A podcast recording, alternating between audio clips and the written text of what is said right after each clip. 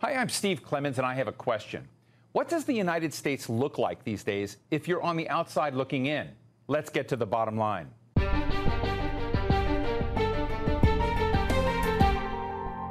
Have you ever wondered how your country would look from a totally different perspective? Well, that's what we're doing today with the United States.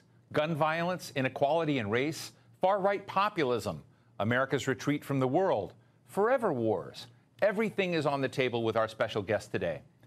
He is Gerard Araud, who served as a French diplomat for more than three decades. He served as France's ambassador to the United States, the United Nations, and Israel, and he was the French negotiator on the Iranian nuclear issue. Ambassador Araud, welcome to the show. Thanks so much for joining us. Let me just start. You took this tweet down, but there was a tweet that you issued once that I found very compelling. It said, after Brexit, after Trump, a world is collapsing. And your response to that was the content was right, maybe the framing was wrong. But I look at that and, and, and say, you know, that, that, that was a world collapsing. My question now is is that world coming back? You know, actually, I think I was right on the substance, but I was certainly not right as a diplomat uh, to say it. Uh, it was not criticizing Donald Trump. It was simply that I realized, uh, you know, on the 8th of November 2016, that all the Western world, uh, the UK and the US, and I was thinking of my own country, was facing a global crisis. A rebellion of 35, 40% of our citizens against the system. They consider that the system is rigged and they are ready to toss the table. And I don't think it has, it has changed in any way. Well, part of the framing of Donald Trump that he came in structurally was what he defined as America first. When you look at Joe Biden and his administration has come in and now they've taken the helm uh, of foreign policy and economic policy, I guess the question is, it, it, it's America what in your in your sense? Well, actually, any country uh, at any moment is America first or France first. You know, foreign policy is defending the interest of your own country. The problem was that when Trump was saying America first, actually it meant America alone basically alliances don't matter. Uh, we, we are simply defending our own interest without taking care of what are caring about allies, partners, about history, and, and so on. So with Joe Biden, what we are expecting is it will be America first, but it will be America part of a community. Uh, first, the community of democratic nations, NATO and the other uh, multilateral organizations, but also the US as a stakeholder of, of the humankind, if I may say. You, you, and I had a conversation with a group of people once. We were talking about American power, Chinese power, European power uh, in the world, and and it came up that power is often like uh, the value of a stock in a stock market. It, it's the value of future expectations. And if you looked at the power of America and what people thought about its future, it wasn't, it, it, it didn't feel as robust as, say, China, where you look at, you know, China's future returns, what China is becoming, how it's growing, what it's going to be. China was getting a premium on its power today. How would you advise uh, a government like the Biden administration to turn that around? No, first, uh, first, I do think it's very important on one side, not under, underestimate American power. I, I, really, I'm personally, I do believe that the U.S. keep uh, will remain the, the first power in the world for the coming decades. Uh, you know, there are so many uh, assets in this country, so many, so much creativity. You know, from the universities to the business community, uh, and the second advice would be not overestimate China. You know, really, I, I do believe that right now people are making China a sort of a monster, you know, which wouldn't commit any mistakes, which wouldn't face any problem. Actually, China has its own problems. First, a demographic disaster. You know, China is moving, is going through a democratic, demographic uh, transition in 20 years uh, that we, we went through in one century. Uh, there are social problems. Uh, hundreds of Chinese are still living in an abject poverty. You have the debt of the um, the state uh, the state companies and so on and so on. So no, China is not going to dominate the world. Uh, China is a country which is a powerful, powerful country, uh, but uh, really the U.S. will remain the main power in the coming decades.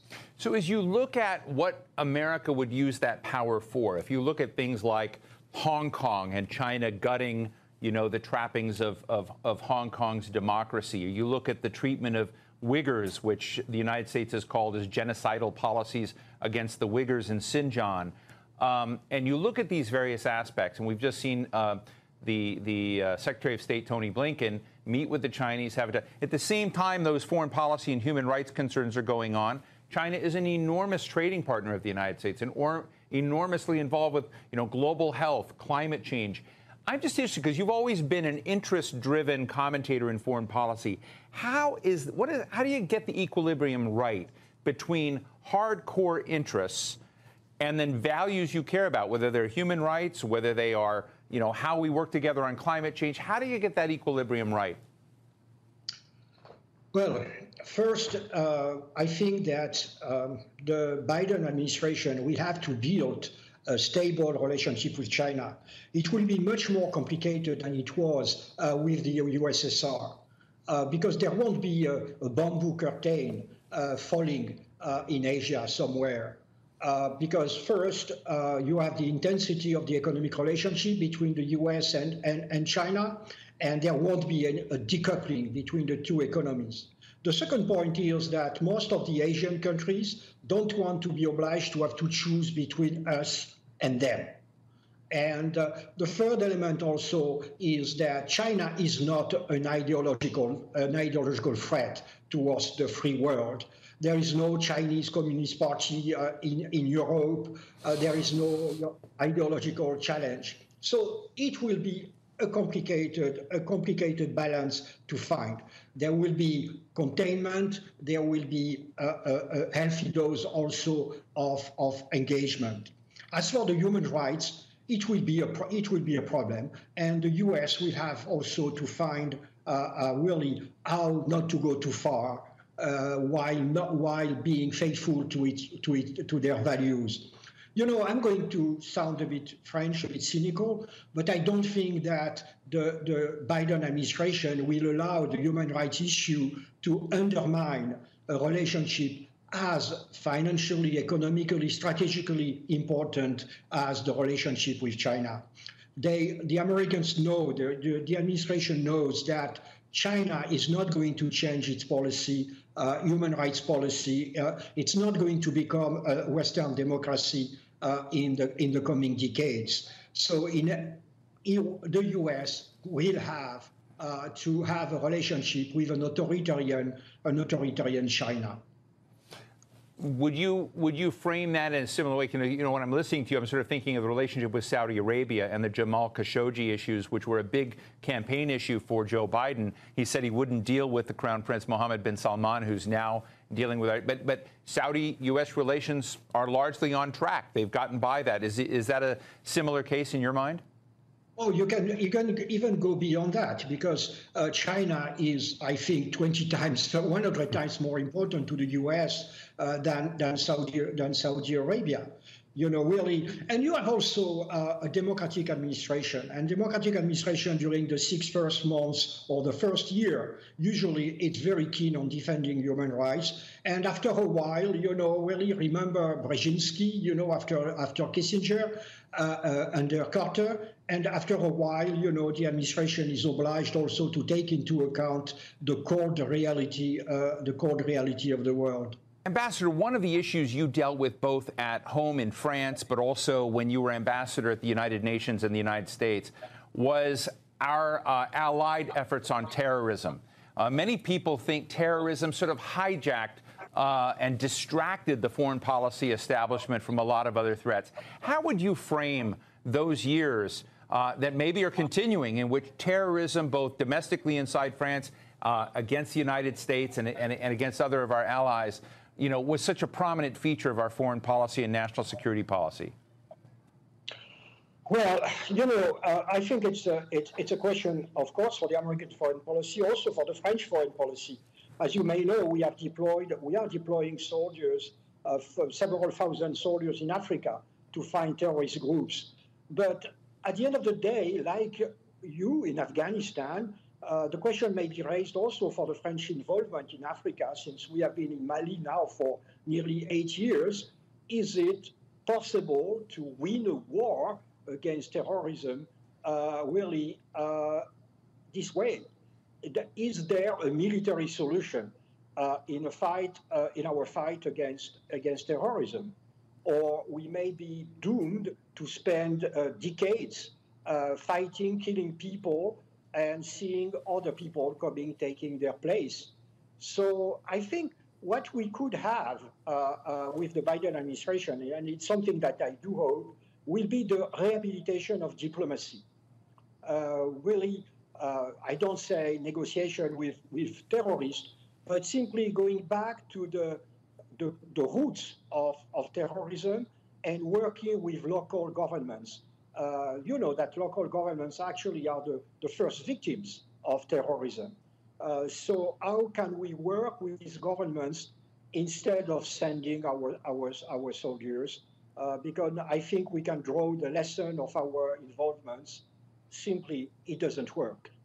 You know, if Zbigniew Brzezinski, you know, the former national security advisor to President Carter, was around, but a very prominent uh, national security commentator, he would critique America's forever war in Afghanistan, or maybe what the French were doing uh, in Africa today, as like relics of a neo colonial past, that we have uh, delusions of imperial grandeur, that we're continuing to deploy force. Um, you know, indefinitely, driven more by inertia than strategic need. How would you respond to Brzezinski if he were sitting across from you? Actually, I've been, uh, you know, sitting across uh, him of course, because he, he was quite an impressive analyst. And in a sense, I share his point of view. I, am not sure that it's colonial uh, uh hangover, uh, but I think uh, it was, uh, it has been a mistake to think that we can solve with our soldiers a lot of problems. I think there has been an excessive militarization of the foreign policy, first of the US, also, of course, but also in a sense uh, with France. You know the, the saying, if you have a big hammer, every problem looks like a nail. And, and I do think that it's something which could be uh, really, uh, which could be said of American foreign policy. And I, I, I want, I rush to add also of the French foreign policy. We need diplomats, and maybe that we need less soldiers. Let me switch tracks, Gerard, for a moment. You know, since you've left Washington as ambassador, you become a very sought after commentator. You appear uh, on TV networks, people follow your tweets, and they come with a kind of um, insight and, and raw honesty about America that I think uh, we're not used to, whether it's about race after the George Floyd murders, when it's about inequality in this country. And I'd just love to get a sense as you look at this nation from an offshore perspective, and you look at these domestic issues of identity and tension uh, and the divides in the nation now made so much worse during this pandemic. I, would be interested in, you know, sort of your your notions of, of of, of what's wobbly and what's strong. No, first, I, I, I live in the U.S. I've decided to live in the U.S. Uh, so it means that I love this country, uh, and and for me, again, I think I, I, I said it in, in the beginning of our of our interview. Uh, the fact is that I'm struck how the, Amer- uh, the Americans, uh, how the United States uh, are facing the same problems in very comparable terms to, Euro- to the European countries and especially to France. And uh, most of the issues, of course, uh, you have national circumstances which are quite different. The fact that the US is a country of, of immigrants much more than, than France. But again, you have the rebellion of some of our citizens against the, the systems. And you have also communities uh, which are, uh, I think rightly so, uh, which are really asking for the end of uh, or any discrimination. And that's, that's a common fight in, in Western democracies. And my dream, frankly, my dream will be that the Western democracies, in a sense, work together, uh, really uh, admit that they have common failures uh, and are, and try uh, to to solve this issue or to fight, face these issues.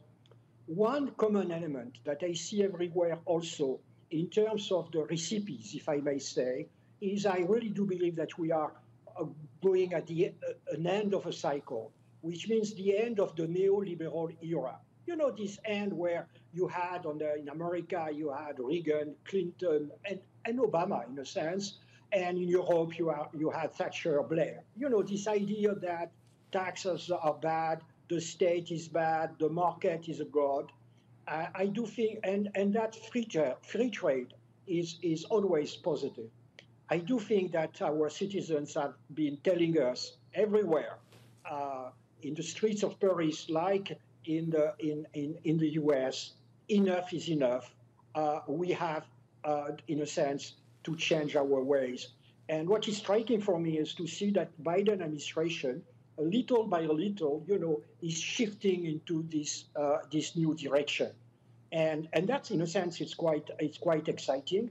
And as usual, the U.S. are the first one uh, to to show the way. You you did tweet. Uh, I found it cute uh, that you know what's wrong with socialism. Um, what were you trying to say? Is that is that your comment on you know broad redistributive policies, our health care policies? You know this debate about socialism in America. It, it, were you just saying, hey, that's what's worked for France? Well, you know, there, every country has its irrational aspects. And in the U.S., the word, the word socialism, you know, it's, it's part of these irrational fears of, of, of the society.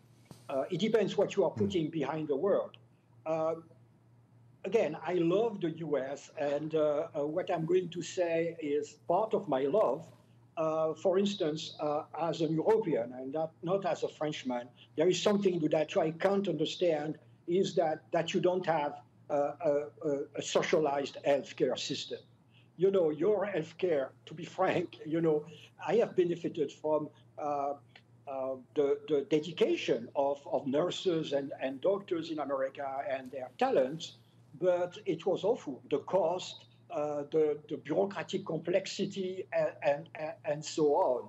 So that's an example. All European countries have a socialized healthcare system. It costs less, much less, actually, uh, you are spending 17% of your GDP on health. We are spending 11%.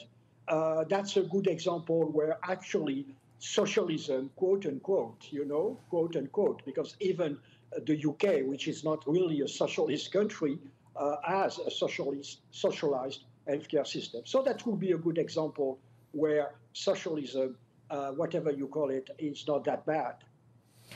Um, one of the other areas I like to turn to is Iran. You dealt with Iran so closely, and I think, you know, again, going back to uh, the Henry Kissingers, to Brent Scowcrofts, to the Zbigniew Brzezinskis, they would often talk about states having defining challenges. You know, there are a lot of challenges out there, but sometimes certain uh, challenges are, are, are very large and defining for that era. I sort of feel like China is one. Iran may be another. I'd love to get your insights into that because Right now, we've gone through a whiplash where the Obama administration nego negotiated, uh, along with the French, along with the British, along with the P5 plus one, the JCPOA, the joint uh, uh, plan on, on Iran's nuclear program. Uh, Donald Trump took the United States out of that. Now there are questions on going back in. What are your insights, not only as an observer of the U.S. side of that, but of Iran's game in this? To be, to be, to be frank, I'm, I'm quite worried. Uh, I thought, you know, again, the, the nuclear deal with Iran was a compromise, and it was supposed only to handle the nuclear issue. I, I think that one of the mistakes of the Obama, of the Obama administration in 2015 uh, was not immediately after the, the, this deal to, to address the other issue of the other issues of concern uh, raised by the Iranian behavior, terrorism, uh, missiles, uh, ballistic ballistic uh, activities uh, and also the regional the regional activities. So Trump went out of the agreement, and now the question is how to go back to it. And it's not easy because on the Iranians, the Iranians feel aggrieved. The Iranians, and rightly so in a way, the Iranians are entering a presidential a presidential campaign, And on the American side, it's not possible either simply to go back to the to the agreement uh, because uh, the U.S. can't ignore uh, the really the, the, the worries, the concerns expressed by the Gulf monarchies and by Israel. Uh, they can't also ignore the other issues of concerns I was referring to. So it's a very complicated equation. And uh, I, I, really, I'm not sure that actually both sides will succeed uh, to, uh, to go back uh, to, to a negotiation, to the negotiation table. You know, for, for a lot of Iranians now, they may able to say, why are we going to make concessions to the US if in 2024 Trump is back and, and will inflict us uh, new sanctions? So it's, it's, it's one of these very, very difficult issues uh, where diplomacy uh, is, is key. And uh, you may know that actually Europeans are trying to be the go between uh, between Tehran and, and, and Washington. Uh, but uh, we are, to be frank, we are at the mercy of an incident. There are radicals on both sides, and especially on the Iranian side, uh, who are ready to try to derail any idea of, of a new deal. Because in Iran, of course, the US is the symbol, in a sense, of, of the revolution. The anti Americanism is the symbol of, of the revolution. One of the questions I have about France, um, Germany, a lot of our allies in the world is that they uh, saw America sort of, you know, kick them in the teeth uh, in the last few years and, and, and hug uh, a lot of uh, complicated people like uh, Duterte in the Philippines, Kim Jong Un in North Korea. What is the state of the relationship out, you know, out there? Does, we've seen President Macron talk about the need for a European defense capacity that is that is driven by Europeans and not the Americans. I'm interested in whether or not that those sets of relationships are now entering a new phase, or whether you think they can snap back uh, into the kind of the close coordination and you know the mutual trust that used to be. You know, I unfortunately, I think that Europeans are, most of Europeans are in a denial. Hmm. Uh, basically, uh, their dream is simply, as you said, to snap back. Uh, because for, Euro- for Europeans, in a sense, uh, the American leadership is quite comfortable. And uh, if the Europeans were following Macron, you know, the French president saying we need to have some European strategic autonomy, it would, what does it mean? In concrete terms for Europeans. For Eastern European countries, uh, really like Poland or the Baltic states, uh, it would mean that they really they would be worried about losing the American military guarantee. And, and you can understand, seen from this country with their tragic history and with the behavior, the Russian behavior, that they can be rightly uh, worried and they prefer to have the military guarantee to the French or the British guarantee. As for countries like Germany, Italy, and Spain, uh, which are spending between 1% and 1.4% of their GDP on defense, European strategic autonomy would mean more money, spending more money on defense. Mm. So, so having a Biden administration, having such a pro, you know, friendly European, friendly administration towards Europe, I think it's a comfortable uh, pretext or alibi uh, for the Europeans to tell Macron and to tell the French, you know, oh, as usual, you are you are a pain. Uh, let's go back to business as usual. Well, Gerard Araud, former ambassador of France, to the United States, we really appreciate uh, your candor and fascinating perspectives on today's America. Thank you so much for joining us. Thank you, Steve. Bye bye. So, what's the bottom line? It's always fascinating to hear how the rest of the world looks at the United States. The four years of the Trump administration's America First policies really did turn the world upside down. Today, nations have serious doubts about American leadership. Many people around the world would like to go back to the good old days, but what's done can't be undone. China and Iran will be skeptical about working with Washington on long term stuff, knowing that the next president could shred everything up again. My guest was right. It would be great if the United States and its allies could become cold eyed about their interests and priorities and set aside their delusions and distractions and help build a more stable world. But let's face it, delusions and distractions almost always beat reality. And that's the bottom line.